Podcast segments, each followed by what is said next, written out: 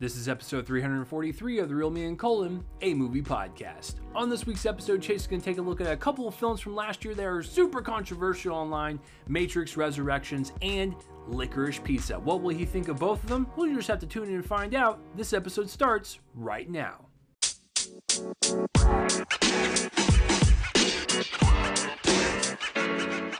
What is going on, everyone, and welcome to another episode of the Real Me and Colin the Movie Podcast. I am one of your co-hosts, Chase Lee, and thank you for joining me on this day or night or whenever you're listening to this. Uh, that's very much appreciated. I appreciate it no matter what day or what time you're listening to it, because this transcends the 24 hours. You can listen to it beyond the 24 hours. Listen to it on the 25th hour. Does that make any sense? Absolutely not. But um, Yes, uh, welcome um, to the episode. And before I begin the episode, if you could spread this episode around and let people know this is your favorite movie podcast to listen to, that would be much appreciated. Uh, you know, maybe there's someone out there in your your friend circle or your family circle that just they're just like, what's the deal with movies? What what is that? And you're like, hold on, fam. Well, actually, I probably shouldn't say fam anymore. I've been called out several times by a couple listeners not to say that anymore. But say, you're like, oh, okay, hold, hold on, hold on, chief. The movies are cool, and maybe you should listen to this podcast. Um, I listened to it, pretty cool, pretty chill dude. Um, and maybe we can turn them into movie fans. I think that would be uh, that would be awesome to have more people join this community. So yeah, it is episode 343, uh, getting up there in the numbers. The main reviews of conversation are going to be Matrix Resurrections, which is seems like either people love it or hate it, and Licorice Pizza, same thing, love it or hate it. Um, so gonna be a fun one. Um, yeah, uh, but yeah, I, there was a lot of movies that I missed last year and that I wanted to review for you guys, especially ones that could be up for awards consideration. I'm kind of doing a lot of catch up right now, um, just so I can be prepared for the um, Oscar nominations and make sure I have I've seen most of the films that are nominated. So I have a feeling Matrix Resurrections could be nominated in the technical stuff, and then Licorice Pizza could be nominated for screenplay or performances or directing and or picture. Um, so it just makes sense to me to kind of group these up together. So, but that is the main topics of conversation. But I gotta ask every single time. How you guys doing? You guys doing pretty good? Um, it is uh, middle of January. Uh, fun stuff. Um, it is. It is almost my birthday. Crazy stuff. I'll be 32 next Wednesday, January 19th. And also, one of the listeners of uh, this show is uh, one of my good friends whose birthday is also coming up on the 17th. So we just uh, we love this time of month, uh, me and my friends. So yeah, uh, yeah. So that's uh, that's what's happening next week. Uh, 32, just getting up there in age, and I don't look a day over 57. So you know, it's just uh, I'm I'm enjoying um, aging. You know, uh, so yeah, that's what's been going on with that. And then uh, I've been catching up on just stuff uh, for you guys. Been watching the Scream films. Uh, finished three, going to be watching four here pretty soon to prepare for number five, because um, that will be the um, uh, episode 344, which would be just the whole Scream franchise basically. But catching up on that, uh, catching up on my shows. Oh, I saw the premiere episode of This Is Us, the final season. You know what? I could be having like the worst day possible you watch that show, you're going to be crying your little eyes out. I, don't care if you proclaim to me that you are a strong person and you haven't cried in 27 years. If you watch that show, you will be bawling your eyes out. And once again, I, I, I know it's manipulation, and that's the whole that's what movie and TV uh, is is just a, a, very high form of manipulation, emotional manipula- manip- manipulation you watch like 10 seconds of that show, you're just already crying. And it's just like, come come on, dude. Like it's like Tuesday morning. I don't want to be doing this right now. But yeah, watch the um, season opener to that show. It stung me in the heart like it normally does, and I'll, I'll be curious to know how they wrap it up in uh, in the show. Um, and then of course last night, Euphoria season two and Righteous Gemstone season two both dropped. Super excited for both of these to come back. especially Euphoria. It's been like what four years since season one because season one came out in 2018, I believe. Whew. Either way, um, this season opener was a banger. It was so good. Um, I know A24 is behind it, so it's going to have like some prestige to it. But there was something about this opener that I hadn't experienced in quite some time from a TV show. It was just this potent, crazy, euphoric type of um, uh, episode that just really just entranced you. The cinematography on the show is out of bounds. It is too good. Um, it's almost like they they pitched this uh, idea to HBO and they're like, we want to make a show about teenagers in high school, you know, really losing themselves and drugs, sex, and debauchery, violence, like, you know, uh, and they're just like, oh, that sounds like stuff we've done before. And they're like, whoa, wait, what if we presented it like this? And they showed like a little reel from, um, like, just from a film, uh, film stock that they shot themselves. And they're like, oh yeah, I like this aesthetic. Let's, uh, let's do it. It's gorgeous. And this in this opening episode was just it was so um like I don't know how to put it like as soon as the as soon as it starts, you're already on edge. The anxiety shoots through the roof as you watch this show. But you're just so fascinated by people just screwing up and like stumbling over each other and like the drama that just ensues and like you're just in it and it's just it's a it's a toxic relationship but you're like i can't look away this car crash is just so so fascinating um yeah it was such a great episode uh euphoria season two so um and it what was really cool was watching the end of the episode where they had their behind the scenes like hey this is you know what we're doing for season two and all that stuff um they had kodak start up a fat like restart up their factory to make film print for them. That is crazy. Cuz when you watch it, it's definitely different than all the other HBO Max shows and HBO shows cuz it's shot on film. It has like that grainy texture. It looks vintage. It looks just clean. It looks really beautiful and haunting. It just it, it adds so much texture to the story and to the characters and the environment. Um, and as the the DP was talking, he was like, "Yeah, I wanted to shoot it on film and make it feel like this was a, a memory, or make it feel like the, these were photographs or like things that um, people were." Uh, experiencing in high school, I wanted to kind of capture that like kind of flashback memory mentality, and it works so well for um, this uh, this story, and it just it, it feels it feels right, and I just it's so good so so good. So I, I don't know how the uh, the rest of the season will go, but the opener, very good stuff. And then the Righteous Gemstones season two, um, was good. It, it's a good start. It, it's uh the type of drama that I thought the characters were gonna uh, go go down. If you guys haven't seen it, it's um, Danny McBride, Adam DeVine. Um, oh God, what is her name? Let me look it up. I will not leave her off this list it's a um, a sibling trio, and they are a part of a televangelist family, and their father is played by John Goodman. Uh, where's she at? Edi Patterson. So they're a televangelist family, and they they're basically making fun of like the Joel Osteens of the world and like other te- televangel televangelicals or however pronounce it, and having like the mega churches and not really caring about anyone but themselves and everything. And so it's a you know it's a farcical look at it.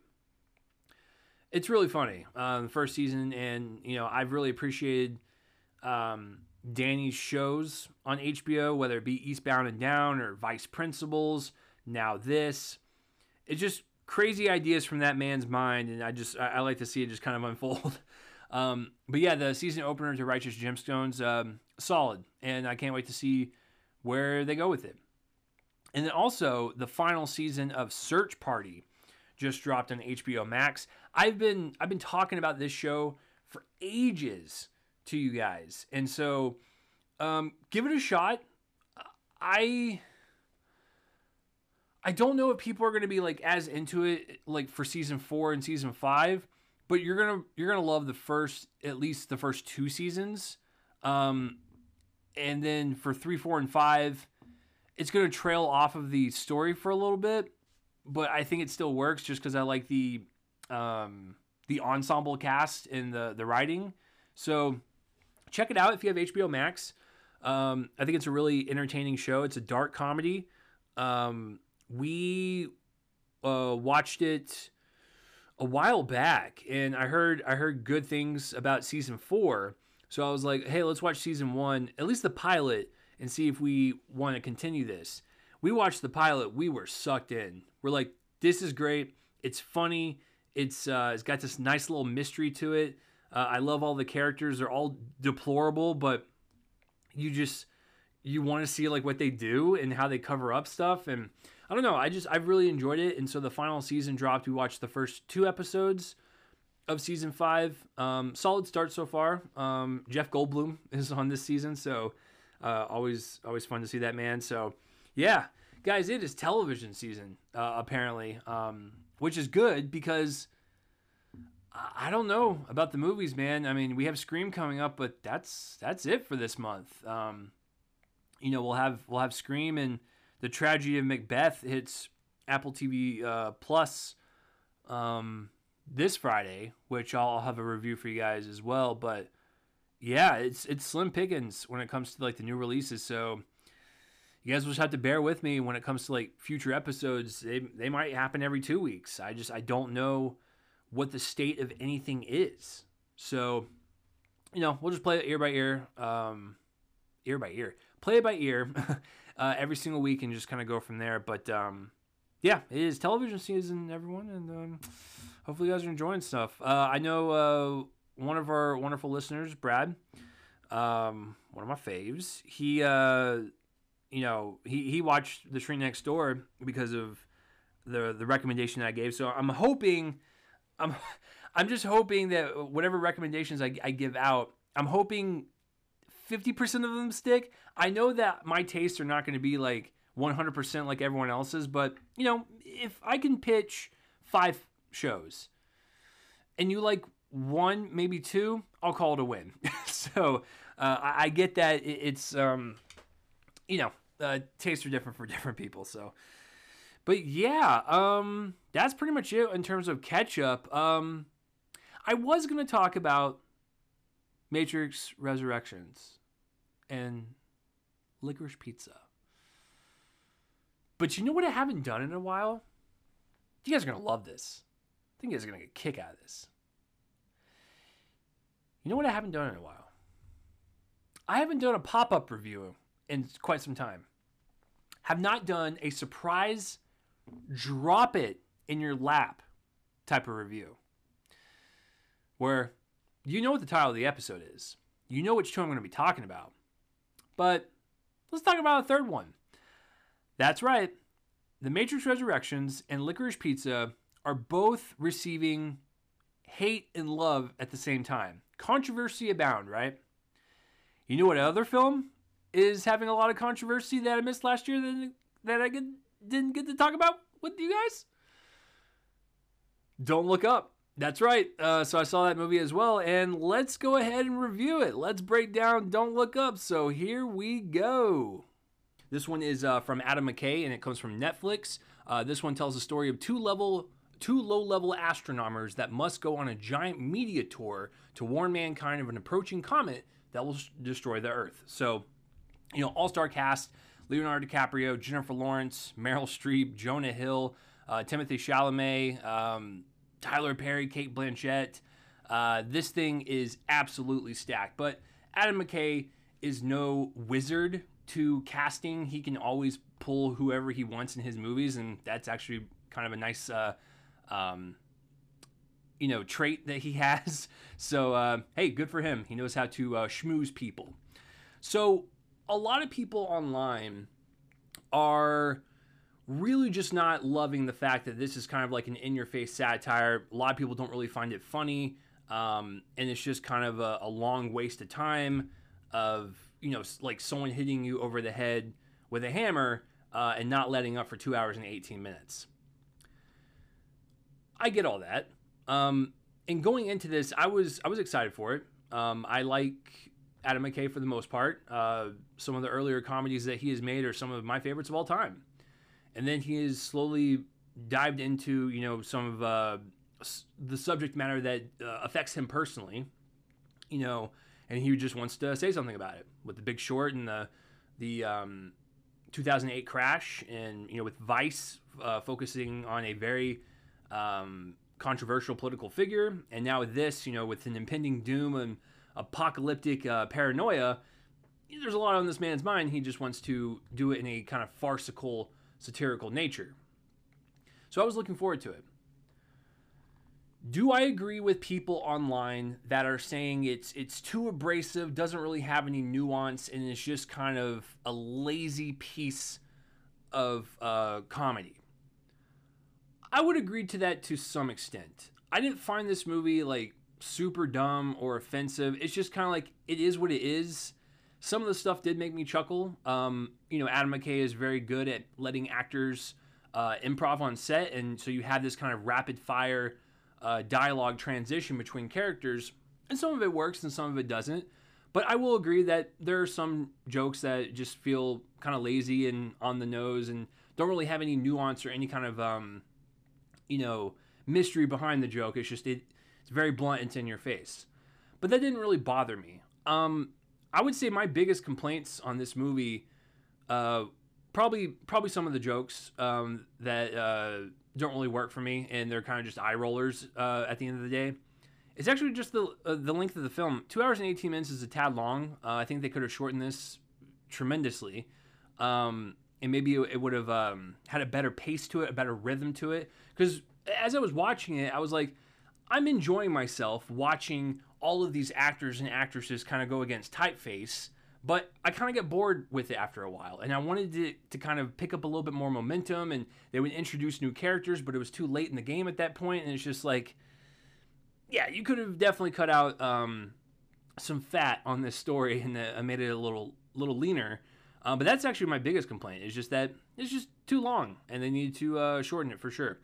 Um, could could Adam McKay taken a more uh, nuanced route or a more like medium ground uh, in terms of uh, approaching the satire for this? Absolutely, but he didn't. Um, we got what we got, and I was just kind of okay with it overall. I didn't really like it. I didn't really hate it. It's just kind of like okay. Um, like I said, I, I had more fun watching the actors and actresses in this film go against typeface and do something that we don't really get to see them do. And so that was just kind of fun to see them flex their acting muscle a little bit. And um, I, I, appreciated that. But yeah, I just, uh, I'm kind of neutral with it. Um, I think the performances are, are super committed. Um, I, I, love the uh, ferociousness of every single person, uh, whether it be Leonardo DiCaprio's kind of timid, um, kind of anxious, uh, character, Jennifer Lawrence's kind of trailblazing attitude, or uh, Meryl Streep's dumb, dumb um, kind of approach to uh, being the president, or Jonah Hill's, you know, be, being a mama's boy and, uh, you know, uh, always looking for approval for his mom, and, you know, just everyone, especially like Cate Blanchett, ha- uh, being this high profile TV anchor who. Um, gets what she wants and she doesn't really care about ruining other people's lives. She's a terrible person but it's something we don't really get to see from her, and that was really cool to see her kind of just go outside of her her comfort zone and her box a little bit and just kind of uh, go for it. So it's kind of like a mixed bag for me. Is I honestly have nothing more to say. I know a lot of people uh, doing think pieces and all that stuff um, on this and going deep deep into it.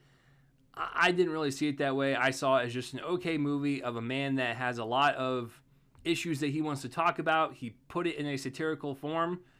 Some of it works, some of it doesn't, but I'm very wholly impressive by the cast that he can get in every single one of his films. So, there you go. Um, have I given up on Adam McKay yet? I don't think so. Um, I, I think he's really great at making comedies. Um, like I say, Anchorman, Talladega, and Step Brothers is one of the most impressive three comedy runs I've I've seen in my entire life, um, and that includes um, like Judd Apatow and stuff, and I'm a huge Apatow fan. So I know that there's talent there. But Adam is getting older, and as we get older, we start to we start to think about what's important. And I get that. I, I get that he he cares about social issues, and I, I get that he cares about uh, everything that's um, uh, going on, and he just wants to show how outrageous some of the events in our life uh, uh, are, and he just wants to present it in a way to where it's like, why aren't we doing something about this? We live with a bunch of dumb people. I mean, that's basically what you get from watching this. Um, could he have handled it better? Sure, but um, for what we got, I don't really see the the hubbub about it. I thought it was just okay, so there you go. So, uh, yeah, that's my review of uh, Don't Look Up. Uh, please let me know down below what you thought of it, and please uh, tell me like why why did you hate it? Why did you love it? I would love to know like specifics, like you know what really made you angry about it, or what made you really love it and adore um, just everything about it. So yeah, just let me know. Um, I uh, a- after the end of the movie, even though I, th- I felt okay with it, it's very depressing for sure. Um, very nihilistic attitude. Um, not much hope. Yeah. I'm gonna go cry now. So that is my review of Don't Look Up. Please let me know down below uh, what you thought about it. And um, yeah, uh, I like doing, doing these uh, surprise ones on you guys. So uh, hopefully you enjoyed that. So when we come back from the break, uh, our first film that we will be going over is Matrix Resurrections. Uh, so yeah, tune in to find out what I think about it. So I'll see you guys then.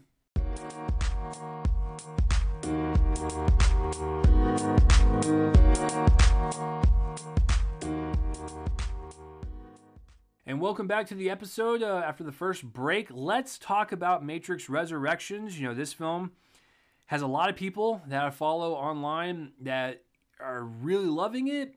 Some of them are really hating it. So it's kind of all over the place. So uh, let's not waste any more time. I'll give you my two cents on it. So let's break down Matrix Resurrections. So, you know, this one uh, is obviously the fourth one in the Matrix franchise. And this one tells the story of um, uh, Neo returning uh, to a world of two realities one, everyday life, and the other, what lies behind it.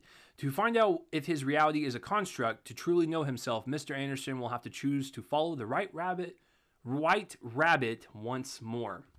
So, I'm gonna be completely honest with you guys. I I was looking forward to this movie, but I wasn't like super excited about it. Now, the wife and I actually we watched 1 through 3 before uh number 4. So, because she had never seen them, she wanted to see four. So I I hadn't seen them in a long time, so it made perfect sense to me. I love the first one. First one's great. Um, it lays the groundwork for this wonderful science fiction mystery of like what's real and what's not, and you know what is the Matrix all about, and you know what's in our minds, and like what's a dream, and all that stuff, and red pill, blue pill, iconic fight sequences, iconic one-liners, Keanu Reeves for crying out loud. It's an iconic movie.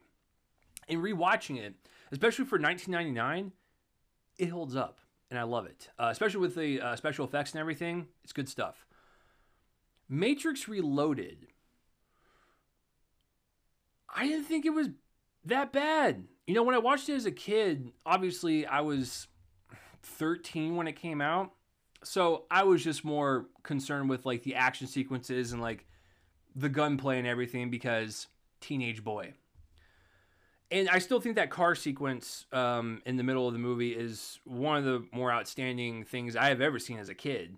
Uh, I was blown away by that whole sequence. Um, but I really wanted to concentrate on like the ideas that were presented and how it kind of like uh, elevated the first one and where it was going to take the story and laying the groundwork for the, the conclusion, which is you know revolutions besides them introducing, I think, a little too many subplots, Reloaded, I didn't think was that bad. I I kind of liked it. I, I was just like, hey, listen, is it going to match the first one? No, it never will. But for a follow up, it was not that bad, and it was it was like laying the groundwork to something epic, which is the war against the humans and the machines and I was here for it. I was like, cool. Reloaded, I think, holds up. Then we get to Matrix Revolutions. Um, it kind of falls flat. Uh, I don't think the war between the humans and the machines had as much impact as uh, the movie made it out to be. Like it made it seem like the, it was this like epic, like once in a lifetime type of thing.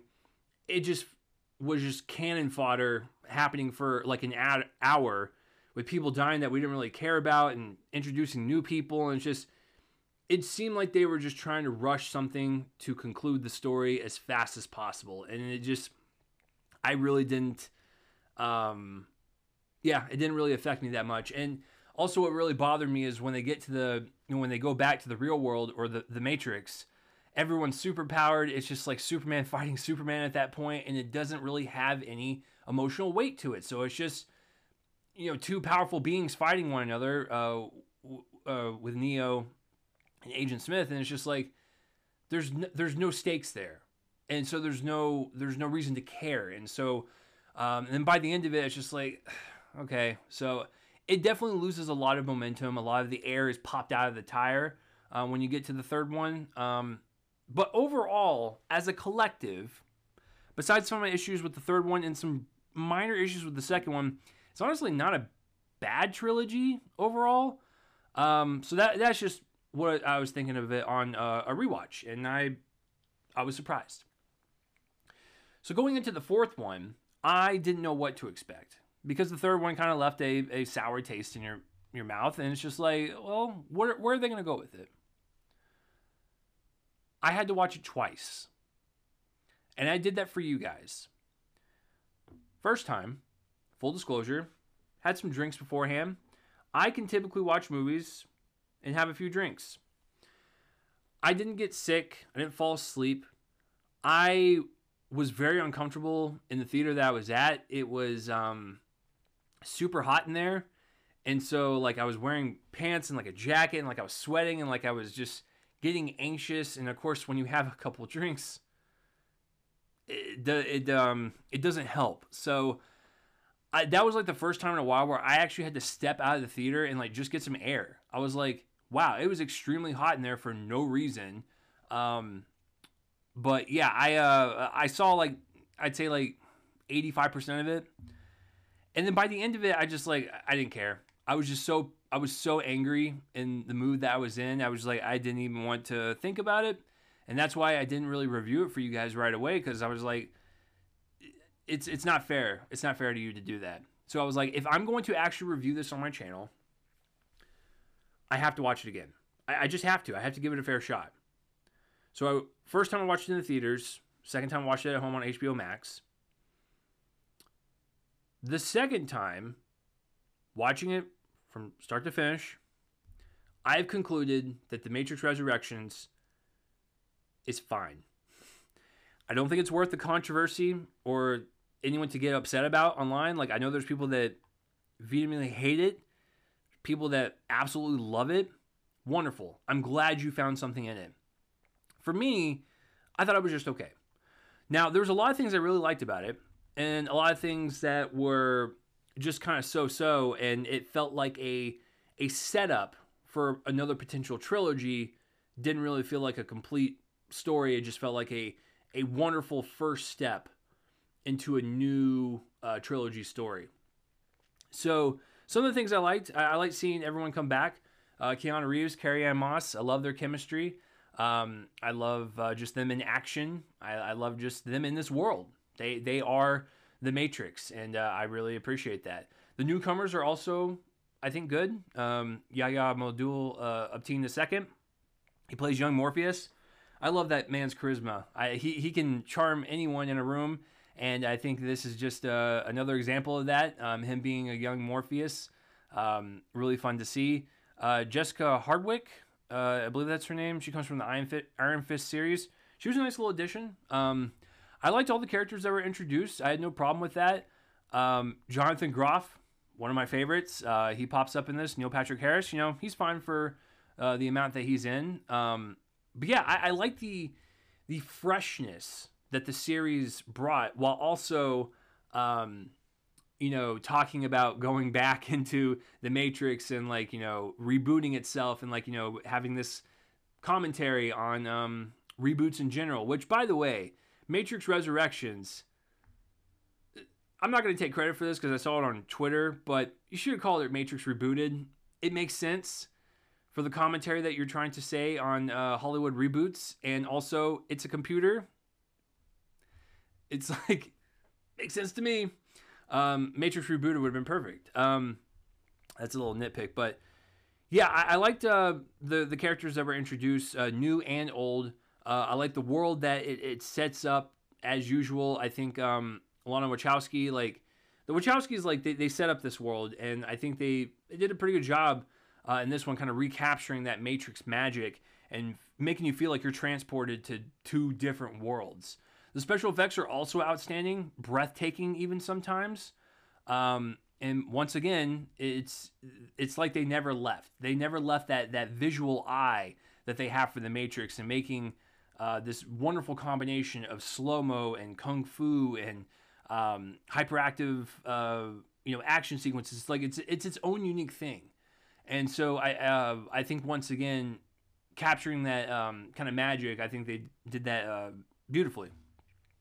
I think my issues with the film, which make it just kind of neutral for me, is that there's a lot of ideas that are introduced and a lot of you know concepts that are introduced. Um, you know, I, I for instance, I love the uh, kind of portal that they have uh, going from worlds, uh, going in between worlds through mirrors. That's cool. Uh, nice little addition. Don't really explain anything further than that. Um, you know, they bring up many concepts once again about you know what it means to be alive and you know what it, what does it mean to feel and you know all that stuff. And, that, and that's the other thing is that these movies have always been about romance. These movies have always been about love and feeling and knowing what it means to be human. And it's not all about computers and uh, code. It, it's like there, there's something more to life than that. It's what we feel on the inside, and like that's what makes us human. That's what that's what drives us in our society. That's that's the whole point of this franchise and they they touch upon that once again. Um, but I just I, think there was just a lot of things that were kind of introduced, or a lot of things that were slightly brought up, or maybe like laid down in terms of blueprint to further discuss and explain in future movies when the future of this movie was kind of unknown, you know? So it, I appreciate the boldness. The Wachowskis have always been bold. But um, and, oh, oh yeah, by the way, it's just one of the Wachowskis this time. It's not both of them. Um, but uh, yeah, I just I think they relied heavily on setting up a lot of things for a future story when this was just kind of unknown and we didn't know if this was going to be successful or not. So I think that would be my my biggest issue with it. Um, but yeah, I just I, I after the second time, I kind of just realized that the movie's just fine and I don't know if that's worse than it, saying I hate it or love it because I'm just kind of neutral with it. But I didn't really think there's like that much to like get upset about. Um, you know, a lot of people are complaining about the fourth wall breaking, if you will, them uh, making fun of themselves and Warner Brothers and the Matrix is a game and like we got to make a fourth one. It's like, yes, was some of that stuff annoying? Sh- sure, but like that was like 10, 15 minutes in the beginning of the movie, and that's about it. Once again, it's not really like enough to like get upset about. So I don't know. A lot of thoughts all over the place, but uh, I think, yeah, I'm just gonna kind of land on the, in the middle with it. So, uh, let, but let me know though down below what you think of the Matrix Resurrections. First of all, should it have been called Matrix Rebooted? I think it. I think it probably should have. Um, let me know down below whether you loved it or hated it and I would like to know why. Like, especially like if you loved it, like please like like let me understand. I've never been like the biggest Matrix fan. Like, oh my god, it's like one of my favorite movies ever. Like the first one is awesome, and then like you know sequel was good. Third one kind of poo poos out a little bit, but I'm not like you know uh, some hardcore fan. Show me that you're a hardcore fan. Show me why you loved Matrix Four I would like to know your perspective on it. And that will do it for my review of Matrix Resurrections. Please let me know down below or, or tag me or whatever you need to do uh, and let me know whether you loved it or hated it. I would like to know your, uh, your thoughts on it. When we come back from the second break, I will be going over Licorice Pizza, the new Paul Thomas Anderson film. Uh, with the uh, late great Philip Seymour Hoffman's son, uh, Cooper Hoffman, and Alana Haim. Uh, it's receiving a lot of critical uh, praise, but also a lot of controversy online. I will address all of that when we come back.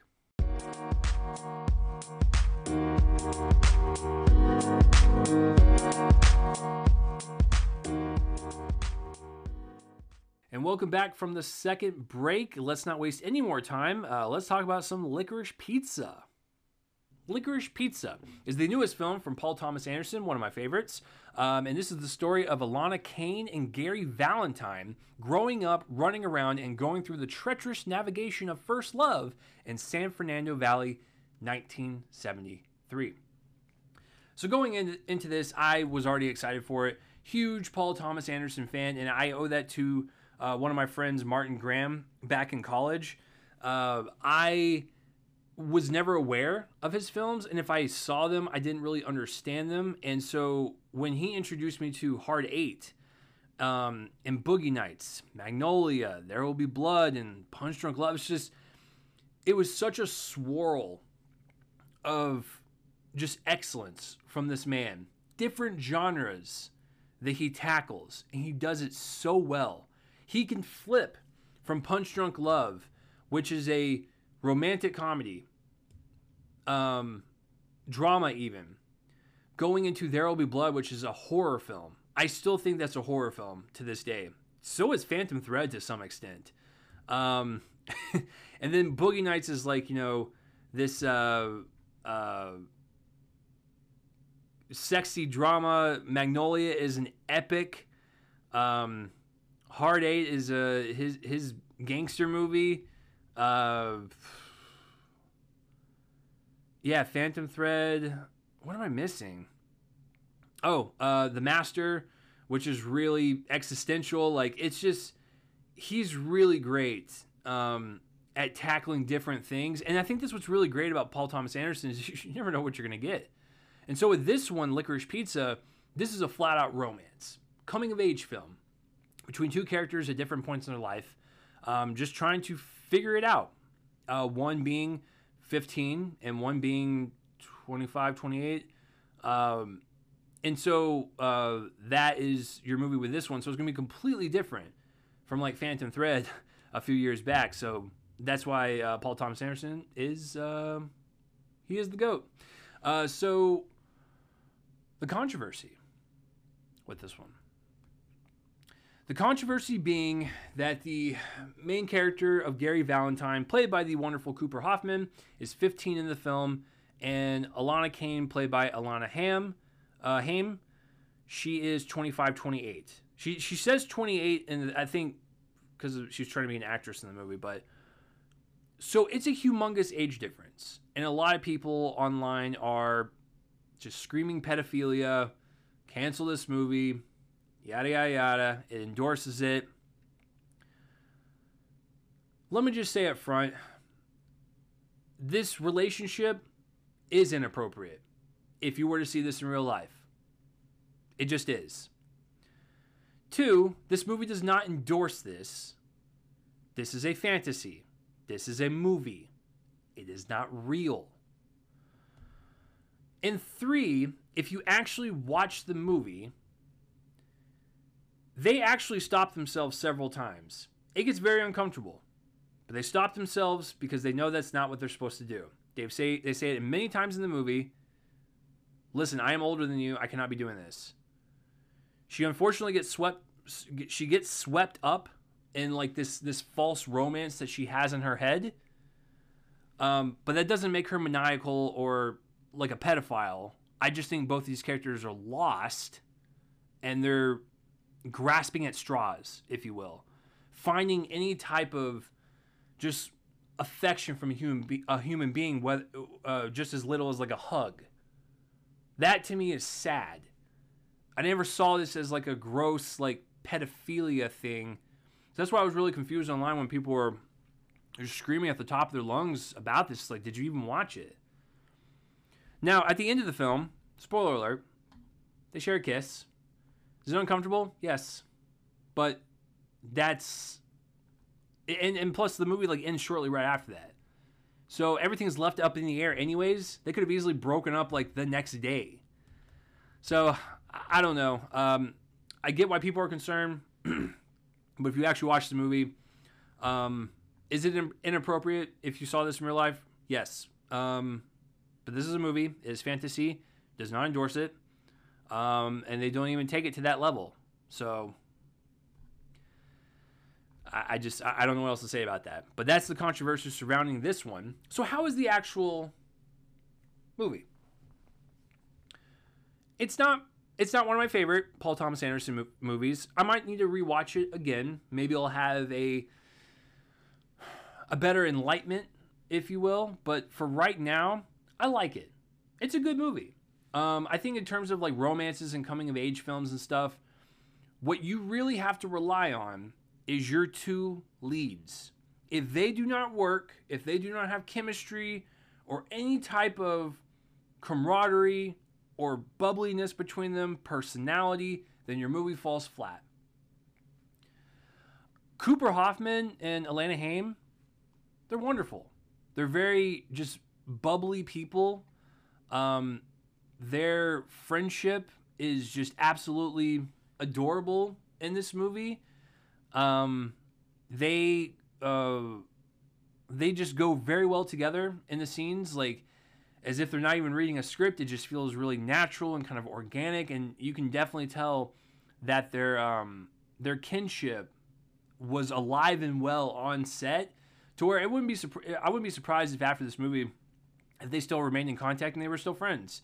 Um, they they bring this movie so much life and so much love and just positivity, I guess. I don't know. You just you feel good watching it because you're just like these are just two people growing up. They're trying to figure it out. We've all been there, and I think uh, just seeing them just being their charming selves really carries the story, and you really just care about their journey. It's it's an aimless journey. It's a slice of life. There's really like no purpose to anything. They're just trying stuff. They start a business together they um, they discuss you know world and political views. They um, talk about minuscule things like food or you know what they want to do and like even though one's 15 and one's like 28 they're still trying to figure each other out the one that's 28 i've been there i don't know i didn't know what was going on a few years ago. And i think that's kind of the point is it doesn't matter what age you're at is that we're all still trying to figure it out. And wrapping it into this um, this film set in the 70s and just having the the vibrancy of the production design the costuming and everything it's just a it's a wonderful experience. And uh, i saw one of the pull quotes on this movie intoxicating. That's also a great word. Um, magnetized just like i was just glued to the screen the entire time just appreciating the the wonderful and smooth cinematography or the the color um, that was just popping and just just uh, sucking you in with the the 70s aesthetic. The the dialogue, which was very punctual and funny and uh, just uh, just charming and just all of it just kind of worked together as, as this wonderful coming of age film. I wouldn't even yeah I wouldn't even call it a romance film. I would just say it's a coming of age film with two people at different points in their life. So there you go. Um, Cooper Hoffman son of late Philip Seymour Hoffman, rest in peace, one of my favorites, gone way too soon. It is eerie to see him perform like his dad. And it makes me super happy to know that he's going to carry on his legacy. And hopefully he gets more roles uh, from this movie. But Cooper Hoffman's going to be a star in the making. And so is uh, uh, Alana Haim. I've never heard of her music before watching this movie, but um, she She's wonderful in this. If she wants to balance a acting singing career, go for it. I think uh, I think she's got talent in both because even before this movie, I started listening to some of her music. My wife played some in the car a couple days. They're good. I, I thought they were gonna honestly, this is my bad, but I thought just they were gonna be like some stereotypical like hippie folklore pretentious music that didn't really have any point to it. Um, but no, they're actually like really good. So um, I, I appreciated both of them. I think they're stars in the making. The supporting cast was also really fun. Um, Sean Penn plays a maniacal movie producer. Bradley Cooper also plays a very um, sociopathic movie producer. um, and that's another thing that I've always really liked about Paul Thomas Anderson films is like, because this this kind of reminds me of um, like Boogie Nights, where it's two characters that we follow throughout their lives, um, and they cut through many uh, points in real life that had real characters in it, and we're just kind of seeing them interact with them. So it just kind of cuts through specific events and people's timelines, uh, and that's why we get characters like Sean Penn and Bradley Cooper's character who were based on real people. So, but yeah, I think uh, the supporting cast was also really fun to watch. Alana Haim's uh, family played her family um, in the film, and they were uh, her dad's hilarious. Her dad's super funny. He's got great comedic timing. So, um, and that's another thing. Comedic timing was great across everyone. Uh, Cooper Hoffman has that um, uh, skill like his dad did, where Philip could turn it on a dime and be this powerhouse dramatic performance, but then also flip it and have like the best one liner to follow that and just make you laugh. He's just absolutely magnetic, and so is his son. So, um, yeah, uh, that, that's pretty much it with the cast. Um, like I said, it looks really great. Um, cinematography is always on point from PTA, and he also co-shot this one too. Uh, the man's a machine; he can shoot, edit, direct, write. Um, I want to see Paul do. Uh, I want to see him put, put himself in a role uh, in his one of his movies. Pull pull an Alfred Hitchcock. Um, I think that'd be that'd be fun. Um, yeah, so uh, I I really enjoyed this film. Uh, it's not one of my favorites uh, from Paul Thomas Anderson. I uh, if I had to pick a romance one that I I liked more between like this Phantom Thread and like Punch Drunk Love, Punch Drunk Love is going to be one of my favorites from him. Period. So it's a high bar to reach, but this one gets pretty close. Um, I know a lot of people that I follow online uh, really love licorice pizza. Um, some of them thought it was just okay.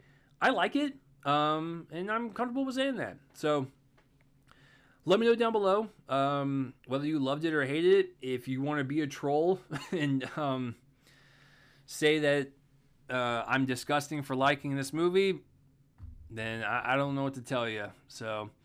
But yeah, uh, let me know uh, down below uh, what you think of Licorice Pizza. Um, and I'd be curious to know what the awards chances are for this one. I think Paul Thomas Anderson has a good shot at least being nominated for original screenplay and maybe Alana Haim uh, for best actress. I don't know. We'll, we'll see. Um, but yeah, I'm, I'm curious to see where it's going to place in the awards run. And those are my thoughts on Licorice Pizza. Please let me know down below. Tag me, do whatever you need to do, and let me know what you thought of the movie. And that will do it for this episode, guys. Episode 343 is in the can. Next episode, 344, you will get my review of Scream. You're probably asking, like, the first one or the fifth one? Just Scream. That's what they decided to call the fifth one, so that's what we're rolling with. Uh, no, so the main review will be Scream 5, and I will also have my kind of recap reviews of 1 through 4. Um, I don't think I've ever reviewed those on this channel for you guys, so um, enjoy. So uh, next episode will just be Screamtastic. Uh, so I'm excited to um, talk about all that with you guys. So yeah, look forward to next week. And as far as this week goes, thank you for tuning in and listening on this day or night or whenever you are listening to this. You guys are awesome, amazing, absolutely stupendous. You guys keep me going. You guys keep me motivated. I absolutely love every single one of you. Um, please, you know, follow, like this episode, spread it around, let people know this is your favorite movie podcast to listen to. Follow us on Twitter, all that good stuff on social media. And I will see you guys for the next episode of Real Me and Colton, a movie podcast. I am Chase Lee, and I'll see you guys next time.